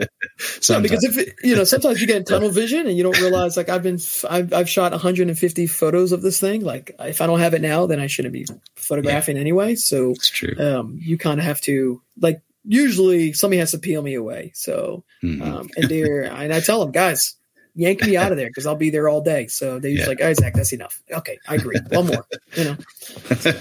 one more. it's always one more, right? Yeah, yeah. I had a friend in uh, New Zealand, and they found one of the Naultinus species, the green mm. gecko species, and and they were. Um, and the the one who found it was a native uh, New Zealander, and he spent most of the time with the animal. And then when it was time for everybody else to photograph, he said, "Oh, this animal's too stressed out. We need to let it go. And so my friend didn't get any uh, pictures of it in situ. Like oh, on a no. plane. he had one picture of it in his hand, and that's it. It's like, oh, come no. on, why why did you hog all the time when you live here? You know? yeah, yeah, yeah, yeah, yeah, yeah. So yeah, yeah, I guess even if you're not on a paid tour, you can still have that that kind of experience. Maybe correct, correct and maybe the guides are nice to kind of regulate it and say, hey, you know, you've you've taken your share of the time. Now let's turn it over to somebody else, or you know, right. move out of the way so they can get the shot, you know, in the right lighting or the right direction, so the sun's you know right on it, you know, that kind of thing. Right, right. Oh, cool. Yep. Yeah. Yeah, totally. I mean, I uh, definitely uh, fully, um, you know, co-sign your point that that is not unique to a commercial trip. It just, from my perspective, it was if you're talking about eight or ten people, that's you know, obviously that's a, a, lot more opportunity for that to happen than if you have four other correct. people or whatever. Yeah. Um, correct, correct. But I do think that that additional uh, to the point you both made about having a sort of neutral to semi-neutral third party there to sort of adjudicate and or you know make mm-hmm. sure that yeah the animal welfare is important. I think that's a great point for sure. Mm-hmm. Correct. Right. So like, you know, I've I've done tours to the Galapagos. Let me tell you, the amount of regulation and things that happen in the Galapagos are, you know, there's a guide next to you the whole time. There is not, yeah. you don't get to go to Galapagos by yourself. You don't get to plan your own herp trip to the Galapagos. It doesn't work like that, right? Mm-hmm. There is, there's certain, right? So you don't get to do that. Um, mm. And that brings me to like one of my biggest second points is that guiding in depending on where you are is a necessity. Right? Mm-hmm. There's yeah. some countries where you can't go by yourself. You just can't. You can't. Developing countries, it gets really dicey to go by yourself without having um, a local with you. Um, the language, right? If there's a language barrier, again, easy when you're in Australia, you speak English, right? But if you're in middle of uh, I don't know anywhere, uh, Uganda or what have you, then it becomes a little bit more difficult to. The language barrier can be an issue, and so yeah. um, that's something or that potentially dangerous. I mean, if you're you know 100%. Yeah, in the wrong place 100%. at the wrong time, you know, it can be Correct. really a sketchy, sketchy thing. Correct. What is okay to do? What is not okay to do? What are the yeah. superstitions? What aren't the superstitions? What are, what are like, uh, again, you, you, to have that person there is, um, is worth it. Um, it's definitely mm-hmm. worth it and, and needed. So I think that that's, that's a big plus. Um, Mm-hmm. I also think that if you think about the communities, you know, ecotourism is good for the community. Yeah. Well, so there, there's a, my, a rule in Costa Rica that you can't go into the national parks without a guide. You can't correct. go in there alone. So, correct. you know, sometimes the countries will dictate that. And, and, you know, I was, I mean, I had my family over there, you know, several children and my wife and my parents. Right. And so each time you went into the, forest and having and they and they charge per person not like for the group or for the time right. it was like you had to pay 50 bucks per person every time you went in the park it was it got a little expensive so you have to plan on those kind of things too i i didn't realize that when you know planning the trip but uh so that was right. kind of a shock to the wallet. right, right, yeah. No, no, public land is a is a public lands are are a privilege. They really are, yeah. Um, yeah. and sometimes we we we're pretty lucky in the United States that we have a public park system, that we have mm-hmm. national parks and state parks, and these are pretty accessible to us, and we're allowed to be there, and we're encouraged to be there, and we're supposed to be there. Um, but you know that's not necessarily the case everywhere, and mm-hmm. so you may be. Um, so, for instance, in Madagascar, yeah, those times where we were in national parks, of course, but there was also also times where we were in this rural area where we were looking for these reptiles on the side of the road or in mm-hmm. in somebody's on somebody's privately owned land. It's not okay for you to just trounce in there by yourself without that local guide being, "Hey, this is what we're doing. This is how we're doing it. We're not mm-hmm. going to be long, you know." And so we have to sometimes separate ourselves from that and understand that that those things are important and making sure that we are being welcomed into these places. It's a privilege. It's a privilege for us to travel. 100%. percent mm hmm It's a privilege for us to go to these countries and go look for their reptiles. Yeah. And handle them and photograph them and do everything else we do. It's it's a big privilege and for me doing that on my own, I would feel a bit like I'm taking advantage in some ways. And I think without the locals, at least blessing in a lot of ways, or their um, their benefit, then to me it's it, it wouldn't feel right. If that mm makes sense. Yeah. Uh, good point. You know, like it's again easy, right? I, I, I, we go to the United States, we we plan a trip, we're out there, we're hiking, we're we're we're backpacking, whatever we wanted, sleeping in the car, and that's great. But if you know you do that in somebody's uh, rural field, yeah, it's not. It's, you know, you're trouncing on their plants on the way to looking for snakes. I've seen that. Right? yeah, I've seen I've, that. I've heard a, uh, uh, fun story. I think it was on Mike Pinkleton's podcast, but he, they were herping in California and all of a sudden these dogs came charging at him. They, they treat him basically. They had to climb up a tree to get away from the dogs. And then the owner came and it, he's like, you know, overalls, missing teeth. It's like, yeah, yeah, yeah, in yeah. California or you know, somewhere, somewhere else. But, uh, and you know, he had his gun and was pointing it at him and stuff. And they're like, we're, we're just looking for our car. We got lost. You know, we don't mean to be right. on your land, but yeah, it right. can be a little sketchy if you take a wrong turn. And I know even in like Australia, I think Rob uh, has a story or two of getting on, you know, private property or that kind of thing. Yeah, and certainly winding up law, you know, just uh, that that uh, the first trip and exercise in insufficient planning, right? Too reliant upon like, oh, the you know local or semi-local or whatever advice to you know that yeah. that was the big lesson I learned on the first trip to Australia was I never wanted to be in that spot again where it mm-hmm. was like uh, in very, you know, from as you can imagine, Zach. I mean, shoot, you've heard plenty of those episodes where it was like, "Oh, come to Australia and we'll tell you, you know, we'll take you out or we'll tell you where to go uh-huh. and all uh-huh. this stuff."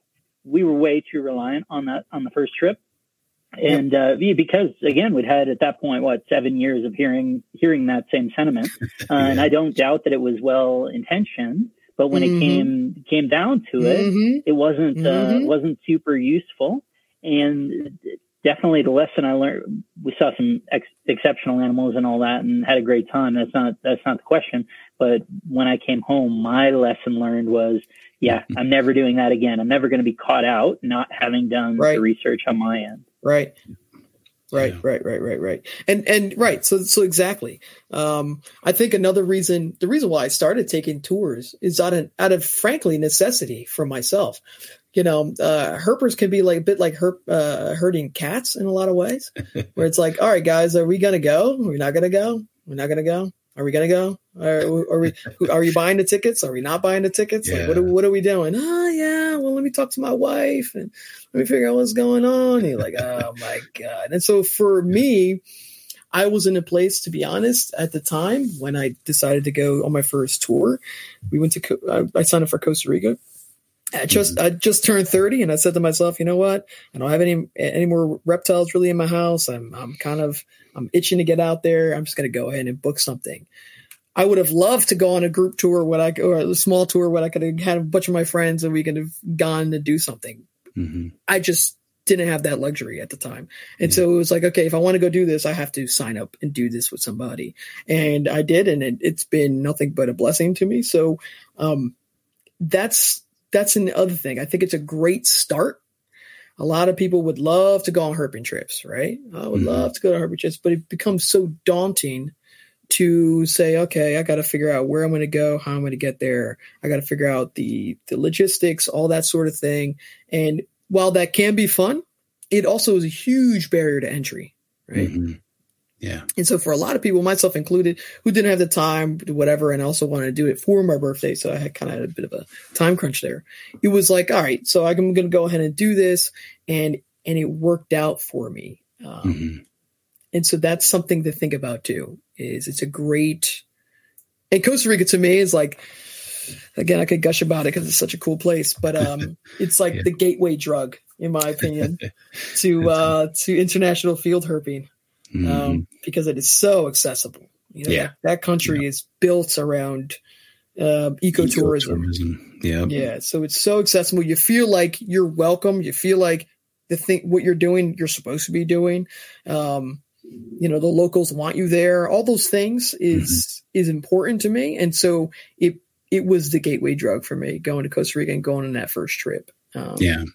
And so I wouldn't want people to feel like they can't go and do these things unless they did it on their own or had or were able to convince their three buddies to go with them mm-hmm. or what have you. Because if I was doing that, I, I'd still probably wouldn't have gone.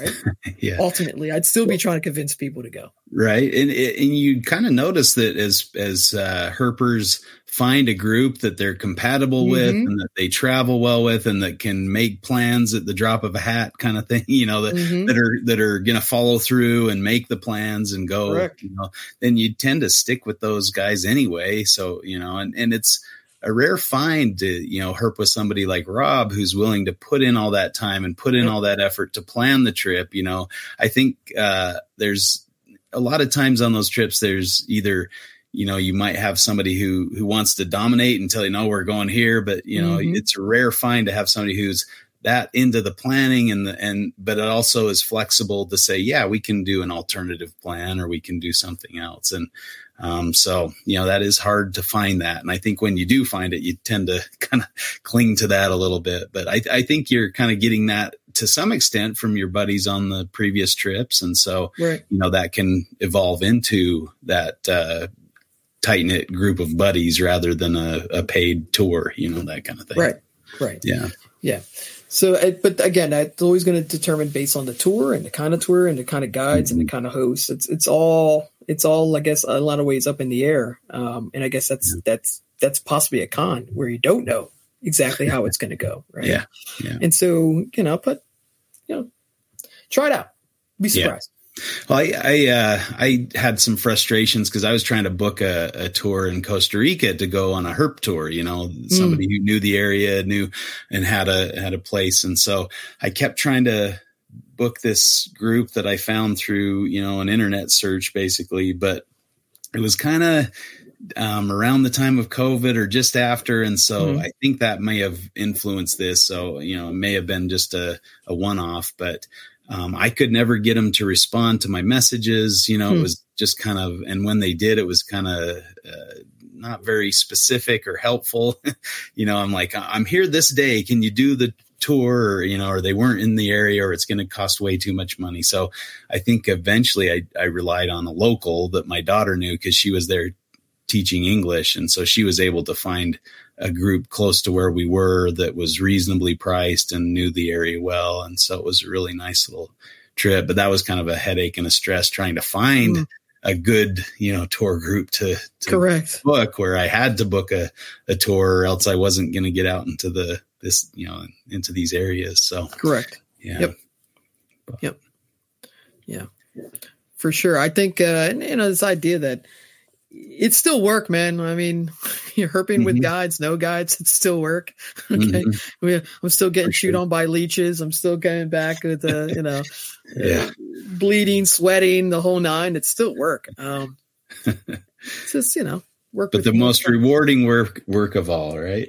That's right. yeah. That's right. Yeah, it's not easy. Like just because I'm with a guy doesn't. I mean, sometimes it is. I'm going to be honest, but uh, oftentimes it's not. Right? You're still putting in that effort. You're still putting in the work. Um, mm-hmm. You know, mm-hmm. so it's not necessarily like going to the zoo, right? Mm-hmm. So yeah. yeah. Go ahead, Rob. Sorry. No, no, all good. So I just had two practical questions, but I love the way this conversation is going. So Justin, if you had something there, go for it. Oh, I just had a curiosity. Uh, if in Galapagos, are you sleeping on a boat or are you sleeping on the islands? So I I went on a liveaboard. Mm-hmm. So you're sleeping on the boat, mm-hmm. and uh, in my opinion, I think that's the the real the only real way to do the Galapagos. Mm-hmm. Uh, in my opinion, okay, um, is to do it via boat. Uh, if you want to see the different islands, I mean, the Galapagos is very, very regimented. Mm-hmm. Um, yeah. And you for, must be with a reason. guide. Yeah. there is a certain right. It's not you don't just get the, oh, okay, go have fun on the island. No, there's a yeah. certain trail you must be on. You're not allowed to leave trail. You're not allowed to use flash photography.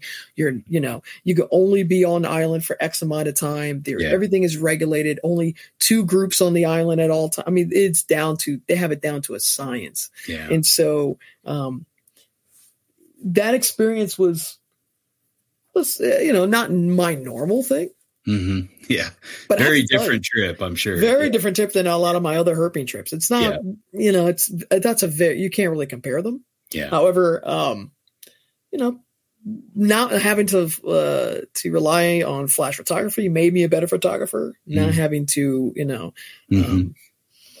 So good challenges. there's good challenges, right? But being on the, you know, then being on the boat all the time, going to island island. Um, yeah, I, I was fortunate where you know there's some legwork too, right? Not all tours are created equal, and and I did the legwork I did was make sure that I when I booked the tour, it was going to be a tour that hit the islands I wanted to hit, that mm-hmm. it was going to be in the right season, it was going to be at the right time. I didn't, I did not do all that based on what a guide told me to do. All mm-hmm. that research was done beforehand, and then I found a tour that would accomplish those things I needed. I needed mm-hmm. a tour. I needed to happen sometime in January, February because I wanted breeding season for the iguanas because I wanted to see the Christmas iguanas lit up. Mm-hmm. Right, that was yeah. my goal.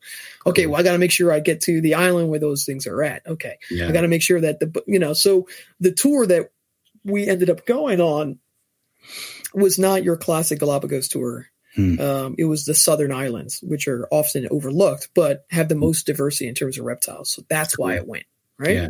And yeah. so understanding all those things before I went, that was, and then that panning out and that working for me, and, mm-hmm. and able to see, you know, seeing female iguanas building nests and seeing male mm-hmm. iguanas in full display colors and all those things. It was like, damn, like this is pretty good. I, I picked the right time to do this. So yeah, there's still there was still part of that, even though it was in theory a guided tour, right? Yeah. but it was elements of your own preparation, correct, like that. I correct. Um, I remember uh, Bob Ashley told me a story where they went for a swim and they came out of the water and there was a sea lion that had kind of laid on their shoes and towels and stuff, and they had to wait until yep. the, they, you couldn't move the animal or, or try to shoo no, it away no, no. from your, your. You had to sit and wait. And I know Bob Ashley is not the most patient person out there, so he was uh, pacing, waiting for that you know thing to move off his his stuff. But yeah, I thought that was kind of cool that you can't interact with the animals to to get them to even to move off of your things. Or if there's a tortoise in the way of the tour bus, you have to sit and wait until the tortoise moves on its own time and not Correct. try to move it out of the way or something. oh. kind of cool. Yeah. Yeah, I think that's all great. Um, couple practicals, as I say. What does the cost look like to do something like this? And I'm sure it's variable based on where you're going and how long you're going. That's my other sort of practical question is what does an average sort of trip duration look like? Again, probably varies widely, but to the extent you can speak to your previous experiences, I mean, obviously, if it's a commercial venture, not only are you paying for your uh, the host to go right and all these all the infrastructure and, and guides and all that to happen, but like then you know that presumably plus something. Is it is it affordable? You know, in, in a um, a really accessible way, in a you know semi accessible way. You're doing really well, so you're situated to do that. But you know, is it affordable to everyone? Is it sort of mm, you wouldn't necessarily categorize it that way. There's a an option at every price point, depending on how far you want to go. What what does that mm-hmm. look like? Yeah, I mean, just like anything else. Um, obviously, the length of time is going to dictate the price, but not necessarily. Um, I think that um, the group I go with do a very good time, uh, do a very good job at not necessarily. I don't ever feel fleeced, if that makes any sense. I don't ever feel like I overpaid. Um, oftentimes, I feel like the opposite, where I'm like, oh my god, we're doing so much, you know, and and and um, that's not the case. But um, you know, I don't know. Well, let's say a two week trip two week trip with everything. And usually most of the trips, food, everything's included. So it's usually, you know, the only thing you're paying for is alcoholic drinks usually on these tours. Depends, but oftentimes that's the case because lots of times you have to book to make sure that we have breakfast in the morning, make sure that there, when we're out there, if we're out in the jungle somewhere, we're camping out there, that there's cooks there to, to cook for us, you know, that those things are taken care of and they're all taken care of for you. So you don't have to necessarily worry about that. You could just, again, focus on the herping and, and enjoy that part of it. Um, so as a result, like let's say like a two week trip to most places, I think it probably look like twenty five hundred dollars or so. Which okay, you know, is that with the flight or do you buy the flight? That's going to be that's going to be separate from the flight. That's okay. going to be separate from the flight. So yeah, depending on where you go on the ground. Yeah, transportation, food, everything. Yeah, transportation, food. They pick you up at the airport, drop you off at the airport. Right. Okay. Gotcha. So you know they're they're taking care of all that for you. So mm-hmm. twenty five hundred to me for two weeks somewhere, not too bad considering. Mm-hmm. But look, not ex- extremely cheap either. Mm-hmm. Um, so it really depends. In my opinion, that's for most people that they you know they could put put their money together and and decide it's something they could do. I think it's affordable for most people. Mm-hmm. Um, you know, Galapagos obviously going to be a little bit more money. Certain trips are going to be a little bit more, but I think that uh, for most people, if you really, if it's something that you really want to do, I think it's worth it. Yeah, fair enough. I suppose it doesn't make sense. This will be the reason that uh, I can't come together as a commercial guy. One of the several reasons that, that we've talked about tonight that I couldn't come together for that, Justin, is that my goal is always to have people lose a pound or a pound and a half a day, uh, you know, on the trip. Not uh, no, I gain weight like, on the trip. Yeah. Oh my gosh, it's crazy to me. If you yeah, go if you go on a trip with Rob, you, you need to make sure that you plan ahead to have food because you may or may not be stopping somewhere for food, and that place may or may not be great. no, no, food. Look, you know, food. Uh, maybe maybe because I'm going with Europeans and their taste is a little more refined, but uh, uh, we we tend to eat pretty well. I ain't gonna lie, we tend to eat pretty well. And look, most of the time we're we're going to places where food is relatively inexpensive, right? So. Mm-hmm you know, if we're if we're out there in Madagascar, you know, seven dollars could go you, you know, get you pretty far. Huh. I went on a on a boat trip once with a, a, friend of the family, and he he has his boat, and he used to guide uh, river tours down the Colorado through the Grand Canyon. So he's mm. very great boatman, and and uh, he was used to cooking for like 30 people. So we'd stop and he he's he's just got this huge amount of food and he's cooking it all and we're just eating to our heart's content until we're sick and then he's like throwing, you know, extra mm. food into the river. We're like, "Oh my gosh, that's so much waste. Like why did you I I only know how to cook for 30. I just don't know any other way." We're like, "We'll learn another way. It's crazy." Right. But we ate uh, I probably gained weight on that trip for sure. right. Yeah, I mean, yes, I, I generally gain weight, so that's good. so for me, that's a plus. That's pretty funny. Well, and I know Nick, right? Nick invariably does that based on his own. He's so regimented at home that then he goes on these trips and he's, to your point, he's like, oh, a bowl of noodles is 10 cents. Let me have seven, you know, or whatever. right, right. Exactly. oh, my goodness. Um, yeah, that's awesome. I guess the so I think this is kind of the the classic way that Justin and I have been doing these things, you know, and I, it's so awesome to hear all these details and sides that you know visibility into it that having never gone, I just don't have don't have that insight into. So it's a little less uh, a little less of a fight. I think there's clear, you know, we even agree there's clear pros and cons on either side, mm-hmm. but uh, yep. Really great to have all this detail and perspective that I feel like, uh, honestly, these businesses rely on people like you being an advocate for them because um, otherwise it's just sort of, oh, fancy pictures or whatever. But there, there is that price point. There is the, you know, to some extent, a, a reduced agency and all these different things that would that would dissuade someone like me beyond saying, oh wow, that is a pretty picture, and I don't speak Thai or I don't speak, um, mm-hmm. you know, whatever it is, you know, or I can imagine difficulties, heck, even in places where there is less of a language. South Africa, yeah, yeah mm. that, that doesn't, you know, I, mm-hmm. I don't feel like getting kidnapped. You know, that's not on my bucket mm-hmm. list of things to yeah, have. Right. Brazil, you know, like not, not, things yep. that I'm looking. Yeah, exactly. not things that are high on my uh, to do list. So uh, mm-hmm. I certainly appreciate that there are contexts um, where that would be helpful. You know, um, or not even helpful doesn't uh, helpful is too much of an understatement essential right? Or, or even you know where the legislation requires it or whatever. So I, I, think that's that's super clear. So it's great to have someone with that experience really speak to the positives beyond just well you need to so you got no choice right? Mm. right right I, I, think it done yeah. with that. Yeah well, I, I, you know, I hope people have enjoyed kind of the nuts and bolts of things.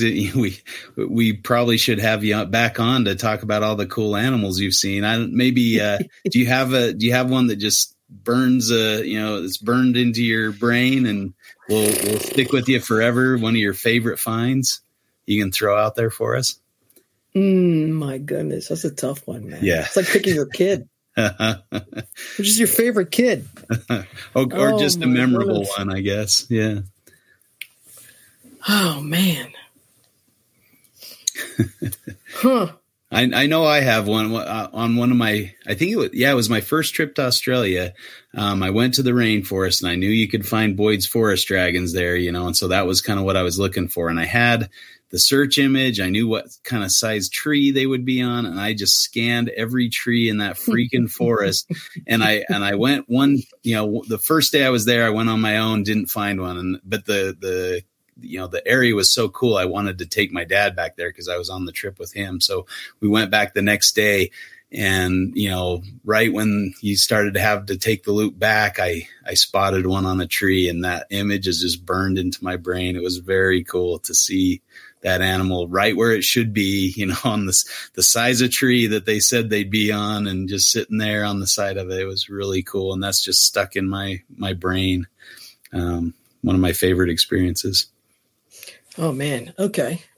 Okay. Let's, let's, I'm going to pick one. Let's see. All right. I'll pick one from, from not quite I mean, I guess there was guides. I did have guides, but not yeah. necessarily a, a, trip with with uh, the people I go often with. It was when I went to Peru. Uh huh. This is, uh, was about two years ago. I went to Peru, uh, met a friend there, and then eventually went out on my own, essentially, um, with a to uh, a lodge called Otorongo out there, and uh, we we were looking for bushmasters, and um, it was crazy where we were herping uh, all day, all night uh-huh. for like two days, and had and it was dry. It was pretty dry. It hadn't mm-hmm. rained for a while in Peru, and, and mm-hmm. you know, uh, and, and, nothing was moving essentially. Hmm. And for one whole day, it rained. I mean, it poured. Mm. I've never mm-hmm. seen rain like this, right? for a whole day. And then that night, we're like, no, tonight's going to be a good night. Like, I mean, I mean the guy, John, and you're like, no, tonight's going to be a good night. Like, we're going to go out. We're, we're going to find something. Yeah. And I'm excited. And I'm like, all right, this is a place. Well, there's a place known for Bushmasters. It's, it's, they, we know they're around the vicinity of the lodge. We know that they're here. We just have to find one. Mm. And we set off and we're looking. And I mean, the, Am- been a lot of places. The Amazonian jungle is um, unbelievable. Yeah. It is the quietest and loudest place on earth. I don't know how else to describe it other than oftentimes you feel like you can hear your heartbeat and other times you can barely, you know, the cacophony is so loud. So it really depends. But there yeah. and look, you turn off your flashlight and the your the, the herper next to you could be three trees away and you can't see him at all. Yeah. You can't see even his flashlight. Like this wow. is like deep, deep Amazonian jungle and thick forest. yeah, really thick, really thick forest. And we're out there, we're looking, and you know, I get a I get a call snake, hmm. and I come running, and again, to your point, right? John was the first one to spot it. Mm-hmm. However, John lost it. Oh. Right? Had no idea where he saw it because by the time he came and found me, he totally forgot where he had seen it. Oh no. He's like, it's that way somewhere. I'm like, yeah, but there's like eight different animal trails going off of there. So then yeah. the search began, right? We know we saw a snake. He saw two eyes and he came running to find me. He saw like a glint of eyes. So in my opinion, that probably was a bushmaster if you found if you saw um eye shine like that. Mm-hmm. So got really excited, started running around, looking around and we just couldn't find it. It's like maybe 20, 30 minutes. It's like, this is it. Like, this is it. We we lost it. Like maybe it went down a mm-hmm. hole. Maybe like, who knows what it's, it's over. I guess we have to keep looking. Yeah. Something told me like, I think he ran probably further than he imagined. Right. Mm-hmm. So I'm like, I'm going to keep going. It's like I ran, I went way further out than I think that we, we even looked and I kept going, kept going, made a couple rights, a couple lefts. And between a fork of like four animal trails sat yeah. this huge bushmaster. Wow. Huge female bushmaster in in in ambush position. Um, yeah. On the on the crux of like four animal trails, like exactly where they say they are, ex- yeah. like down to the T. Wow. Um, and there they call them shushupe. That's what they call them. That's the, uh-huh. the local uh, word for bushmaster, okay. and they they're considered to be like a spirit of the forest um, because they often are said that they appear and disappear. Mm-hmm. Right. And yeah. what they're trying to describe is is their ecology is that they most of the time are underground, right? They're yeah. tree hollows, yeah. they're they're underground, they're under brush, and every once in a while they come out and they'll sit right in the middle of either a person's trail, animal trail, any kind of trail, and they'll sit mm-hmm. right in the middle and wait for an animal to come by so they could snag it. And so it became this kind of like they show up randomly. You can you can mm-hmm. hike out on the way back, find one sitting on the trail. So mm. They have this mystique about them being this ghost of the forest, essentially. Yeah, yeah. And so seeing that female there, I mean, was just cool. unbelievable. It was just, it was one of the coolest things ever. And you know, I, I uh, it was just and it's the Bushmaster. It is the, yeah. the, to me the pinnacle. You know, if if it's yeah. not the pin, uh, some people may say kings are, are the, the pinnacle mm. of, of, venomous snakes. I I disagree. I'm going to say that the Bushmaster to me is is absolutely the king of of snakes. Um, and uh, it was super cool to see her like that. Oh, very cool. yep. Uh, that's awesome. Yeah, that's the stuff, you know, that's mm-hmm. what keeps us going out there and keeps us looking for these things in the wild, you know. And yep. Um, I, I know that sometimes like missing on a target species is what drives me to go back and yes. know, try again and you see Correct. if I can find that thing, you know? So, oh, very yep. cool. Well, I, if you have any kind of final thoughts or some summation of your your uh, thoughts, and maybe if you want to throw out your that that uh, group that you go with commonly, uh, just so people uh, have that if they want to check into it. Sure. Um, so final thoughts, I say, um, You know, if you if you wait around and you think about doing something rather than doing it, um, you're wasting time. Just get yeah. out there and do it. Um, if even if that requires you to contact somebody else to help you get there. Mm-hmm. Um, ultimately, um, how you get there is sometimes not as important as just going and getting there. And so don't think that you have to do this crazy solo situation and that there's no uh, potential uh, benefit of going as a group. There's a lot of benefits growing as a group, including my favorite, which is meeting new people. Um, so go ahead, go have fun, go to places that scare you, um, go to places that you you can never imagine going, um, and you'll be surprised. Um, one, how strong you are, and um, two, how big and small the world is. well said. That's awesome. Yeah, I think that's uh, that's one of my fa- you know the, one of the my favorite points that you brought up was I mean, just get out there and do it. If you need to have a have a tour group to do it, then make it happen. You know, if you if you want to plan a trip on your own, make it happen. That's uh, that's great advice. Go see the world because uh, our time here is not long enough, right? Correct. Exactly. Yeah. Right. So if if I only limited myself right to yeah. to things I can do on my own, I would have gotten no. Like, Africa would have not have been my favorite continent on planet Earth. It's just uh-huh. I have to be willing to to do that. So, um, if you are interested in any of the trips that I've talked about, mm-hmm. at least um, some of them, a lot of the times I go with Herp. Again, it's Herpetological Education and Research Project. They're uh, um, web address is herp, so it's pretty easy. Herp.be, be's for Belgium, so it's pretty easy to find them. Um, and then you can see um, a lot of the the trips they'll they'll have there. And I think they're you know where they are currently. Where's that? Western Australia. Oh, really? Ah, mm-hmm. One of my favorite places on earth. I know. I, I, I know. And, and, what's crazy is that the I, I got some information on that tour. I'm obviously yeah. I'm not there, but uh-huh. I got uh-huh. some information at least on the some of the itinerary where they were in. It is yeah. literally exactly what I would do yeah down yeah. to exactly how much time i would spend there like it's like a, almost a full three weeks like it's hardcore it's awesome That's so cool. uh, they're having a great time there uh, they've seen a lot of stuff already so nice. god bless them um, i'd be curious to hear kind of like the or see the list of their finds you know just to yeah.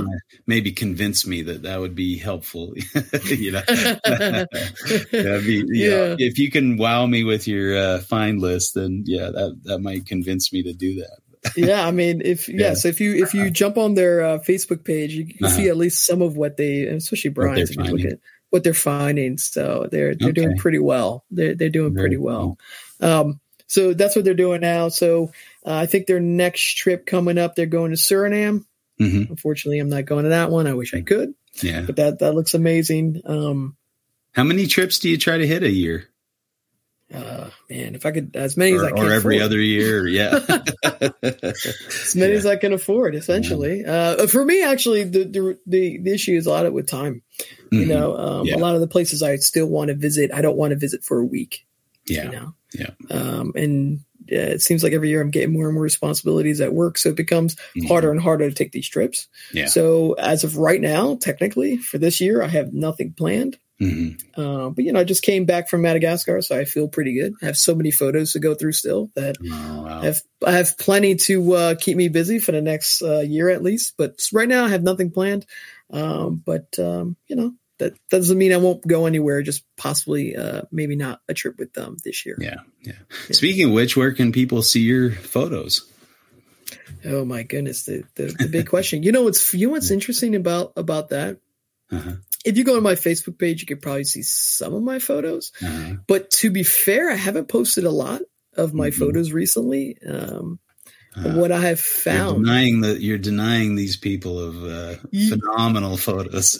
so, so yeah. Well, let me let me let me preface this by saying this. I think that social media, while it's a beautiful thing in some ways, right, gets yeah. gets us talking, gets us to to mm-hmm. find like minded individuals.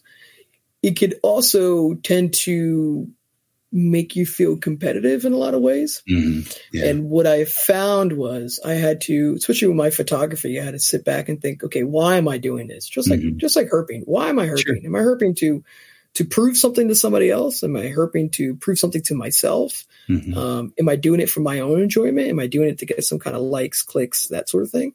And and a lot of what I, I was feeling, I was feeling pressure to get my photos up, get the mm-hmm. get the album produced, make sure people see it, get those likes, and I felt like that was kind of weighing in on my hobby in a way. Mm-hmm. As photography yeah. is first and foremost my hobby, and so mm-hmm. if you've noticed for the last the last few years, I haven't really posted much of my photos. Luckily, when you were at Carpet Fest, we sat down and yeah. I showed you a lot of uh-huh. photos that I have I've have in my back pocket. Uh-huh. Um, eventually, the the hope is I will uh, probably get a website for my photos okay. so they can live somewhere indefinitely and yeah. they can be presented in a way I want them to be presented. Yeah. Um, and I can and I'm doing it for the right reasons.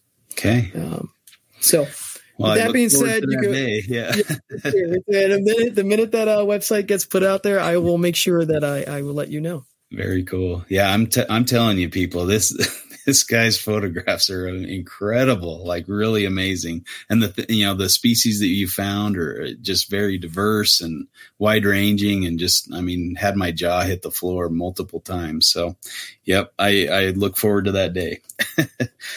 Now we, Rob, we haven't forgot about you. Do you have any uh, kind of final statements, uh, kind of on your your side of things? Of no, not really. I really appreciate you coming on, Zach, and giving us this insight. And uh, great to hear about maybe the the ideation around a website to present your images and stuff. I'm sort of doing the same thing with my website in terms of a space. Mm-hmm. Yeah, I, I think we're aligned in terms of the uh, pros and cons of social media and presentation and how you're mm-hmm. doing it. And I do mm-hmm. feel like, you know, maybe that's its own conversation um, in terms of the social media content creators. I feel like they often misjudge who their audience is, and so, mm. sometimes I, I, think there's a um, a dulling effect that comes, from, especially if they're stuck in a particular area. They really like to go to a certain area or whatever. Of saying, oh, not a big night, only found 15 alterna, you know, whatever. And it's like, mm-hmm. I understand that that message comes across as like, okay, you're pandering to the five other herper bros that you consider to be your competition or whatever. And you're, you're kind of putting on airs for that. I mean, the answer to me a lot of the time is genuinely like, if you really feel that way, go find something else to do with your time. Cause there, as yeah. Justin said, there's not enough of it. So go find mm-hmm. something else to do. Uh, in mm-hmm. reality, I think the sort of, um, saying that to, for whatever reason, to this small yeah. audience, neglecting the fact that 99.9% of your audience would be super excited to see one, and that's not really great messaging. So I'm mm-hmm. with you that a lot of the time, the way it's presented or the way that we take mm-hmm. it in does no justice at all to either the animal or the work that it took to find it. Mm-hmm. Either 100%. of those things. Correct. Yep. Yeah. Yep. Very cool. Well, uh, I I think this has been a nice discussion. Thank you guys for your points of view and for all the information. Hopefully, this has been helpful to to the listener, and appreciate you listening. But um, I don't know. I, I I like to end the show with kind of talking about any uh, big reptile news or anything like that, that you've come across. Um, I don't know. You guys got anything cool or or notable lately? Hmm obviously. So I have uh, one. Oh, I have go one ahead. here for yeah. you, Zach. That, that, so this threw me for a loop. So our buddy Nipper sent this mm-hmm. to me this morning. We have been mm-hmm. chatting. So on the uh, what Chameleon Academy podcast, there's a fellow mm-hmm. in the mm-hmm. UK who's produced Namaqua chameleons, and he come on to mm-hmm. talk about them. There was a little bit of an issue with the upload. Uh, so it took I had to go seek it out separately because I guess the initial upload cut off at 15 minutes, but in reality it should have been an hour and 15 minutes, whatever. Mm-hmm. Uh, so if if it shows as short, then go seek it elsewhere, be it iTunes or what the Spotify feed. I guess it doesn't update or whatever. So that initial upload kind of threw it for a loop. But I reached out and the answer was, oh, you, you can get it, but you have to access it in a different way than what I'm used to. Um, mm-hmm. Bill told me. So anyway, I I wasn't you know, Germany, they have everything. So I'm not, I wasn't surprised, but it was good to hear someone kind of freely talking about that because talk about a badass lizard, right? Yeah. Mm-hmm. Zach, yeah. you know, talk, talk about, oh my gosh, that, that's one of the items that I've seen, you know, heard you talk about or see that you've posted. Yeah. Um, that's one that certainly hits, hits for me. Um, yeah. but then, and Nipper said, uh, so the guy who was on the show was mm-hmm. offering offspring that he had produced in the UK or whatever and doubtless that'll mean that maybe in the U.S. at some point they'll have some. They're they're quite spendy as it is, or whatever. But then Nipper sent me an advertisement today saying, mm. "Oh well, our our leucistic Namaqua chameleons," and so it really it reminded me of the thing with King Orem, how like we're talking about something with presumably a very small initial founder population and there's a mm-hmm. damn mutation in them in that like you know out of whatever a pair or two or three or a- animals right. And yep. and already there you know and it's like That's oh crazy. talk about a mix yeah that that kind of put me for a loop today and it's not yeah. just ones that can turn bright white because they're yeah. hot. Well, who knows, right? Yeah, yeah. exactly. Presumably not because they have normal ones and then and these as well. I, I, there there wasn't a photo or anything like that, but it was the the listing. I think out of Germany, but it, it was uh-huh. just uh, yeah, kind of put me on tilt there for a bit. hmm. You know, it's it's interesting because when I when I see you know, there's a lot of a lot of thoughts like, okay, well, why does morphs pop up in in captive cat you know population so often? And I mm-hmm. think without that natural selection happening, so it's happens. I mean, I, I don't know if, what the percentage of baby Namaqua chameleons make it to adulthood, but I know it's really, really small, mm-hmm. like really small. And so when you when you talk about when you take away that natural selection for a few generations, all of a sudden these these uh these morphs that would pop out even in the wild that would immediately be decimated are able to continue to go. Um, and mm-hmm. so it's it's interesting to see how quickly that that can happen. Um, it's it's really and um uh Namaqua chameleons are uh, pretty phenomenal. Yeah. Pretty phenomenal creatures. Uh, you know, it's interesting. Uh, and and uh, here's a here's a here's a leave it on topic here. Yeah. You know, we're there with uh, we've we obviously found Namaqua chameleons when we were in, in Namibia, and um, uh-huh. you know, and of course, just like any other chameleon, you go, oh, you go, go to pick it up, just like you know, you find any chameleon, you go do your thing, and thank goodness we did have a guide, right? Because yeah. there's no way where you can find this, right? You can't Google this really, uh-huh. but touching a Namaqua chameleon will pretty much doom it to death in the wild. Really? Um, and not for the reasons you think. You think, oh, maybe mm-hmm. it's the stress, maybe it'll expel its uh, its urates and cause yeah. it to be dehydrated. All the things that reason why you don't pick up a tortoise in the wild, that sort of thing. Mm-hmm. But it's not that. It's the reason that the minute your hands, they have no scent. Mm. So the minute that you touch one, you are now transferring scent onto that animal, mm-hmm. and that animal lives in a place where hyenas live. So mm-hmm. you have to understand that uh, its predator is just looking for any inkling hmm. of scent in order to track that animal down, it will be gone. So by you touching it, you're transferring your scent onto that animal, and that animal will not make it to night. Wow, that's interesting. I mean, that's amazing to think about. Is yeah. that because they had that's part of how they survive is by not having a scent. I'm curious how they work that out. You know what I mean? Is there studies where? Yeah, I, I, that's what I was told. The guy who yeah. told me he's been there his whole, you know, he seems like a very knowledgeable guy. Just made sense. Uh-huh. He was like, "Oh, do not, you know, anything else fair game." But we know for sure that if you, you know, they don't, they can't uh-huh. run very well.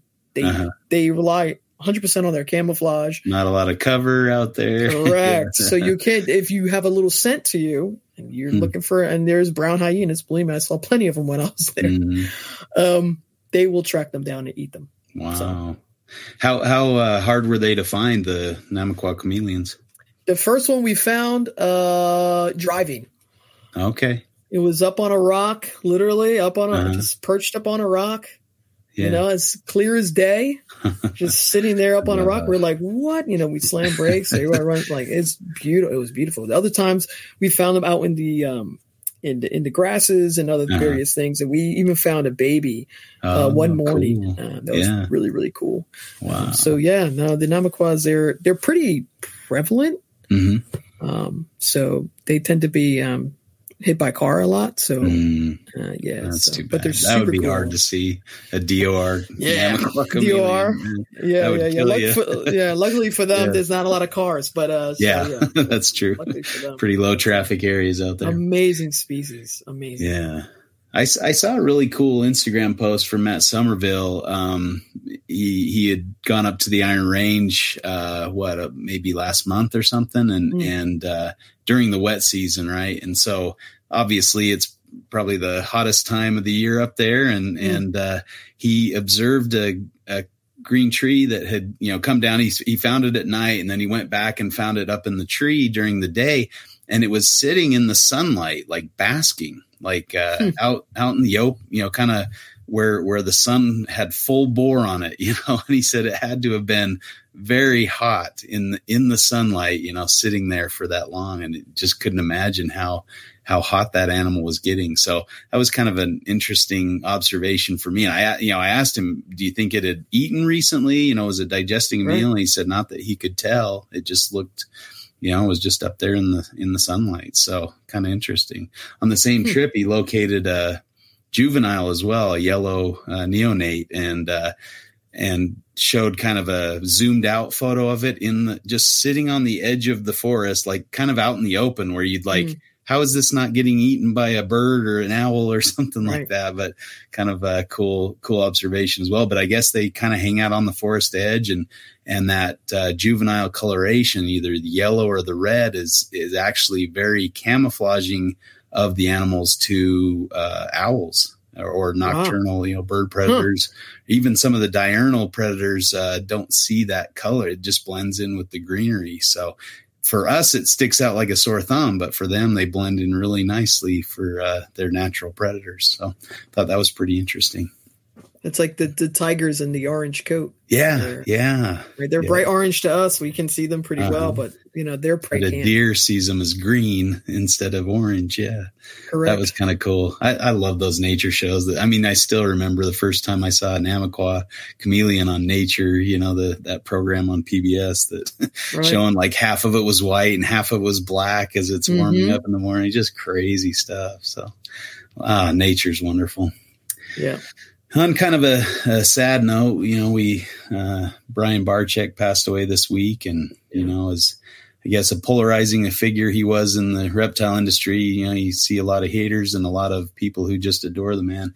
I I was kind of on the side of the adore adoration. I I mean, I remember meeting him the first time, and just a really super positive, helpful person. Gave us a lot of time. Me and Ben were new, you know, at a big show, and just uh, he he just sat and talked with us and gave us advice and was really positive and excited and just a really nice guy. I, I just had a really, you know, all the experiences I had with him. We got to speak at uh, the same uh, reptile uh, show out in Australia, and so I got to share the stage with Brian and give a talk. Uh, you know, after he or before or after he did, I can't remember. I think he was probably the closer. The the Aussies love that guy, but uh, mm-hmm. just always a really super positive and and happy person. So, was, you know, I think it's a loss for the reptile community as a whole. But um, yeah. yeah. Yeah, I agree. About his family, that's a it's a, a rough loss, I'm sure, but yeah, taken yeah. too soon for sure. But, yeah, when when it comes to you know when you're on top of the game, you know you yeah. just you're gonna you're gonna gather ire. It's just the way yep. it is, and yeah. the reality is is he's always been a very positive person. He was always very positive, and you know we have to look at how he affected not only just the reptile community but the broader public. You know, he was our face. Mm-hmm. You know, you can have problems with that, but that's the reality. And he was a positive face. Yeah. Right. Sure. Rather than so many negative faces that we have now, especially on YouTube. My goodness. Mm-hmm. So he was a positive face, and he would surely be missed. And um, we were all inspired by him, yeah. whether we want to admit it or not. That's the reality. Yeah, yeah. No, I mean, I, I've I've heard a lot of uh, folks that have said that you know he's the reason they got into reptiles, and and mm-hmm. uh, you know, kind of had that Steve Irwin type uh, presence in regards to the number of people that he reached and and and presented reptiles in a in a positive light. That's uh, you know a Correct. real feat. Correct. Yeah. Yeah, I mean, in law school when I was up in Michigan, um, literally kept a roof over me and my family's head, selling in baby rhino rat snakes and Thai mm-hmm. bamboo rats and a whole host of things. Every season we take a whole whole host of them over to them, and yeah, mm. as I say, literally paid for the roof over the head with this. Wow. Uh, definitely a sweet guy. Yeah. Mm-hmm. Yeah. yeah. Uh, he'll be missed. Yeah. Well, on that cheery note, we'll thank uh, Eric and Owen and the MPR crew for uh, letting us uh, put these shows out and thank you all for listening, and we'll catch you again next week for another episode of Reptile Fight Club. Fight Club.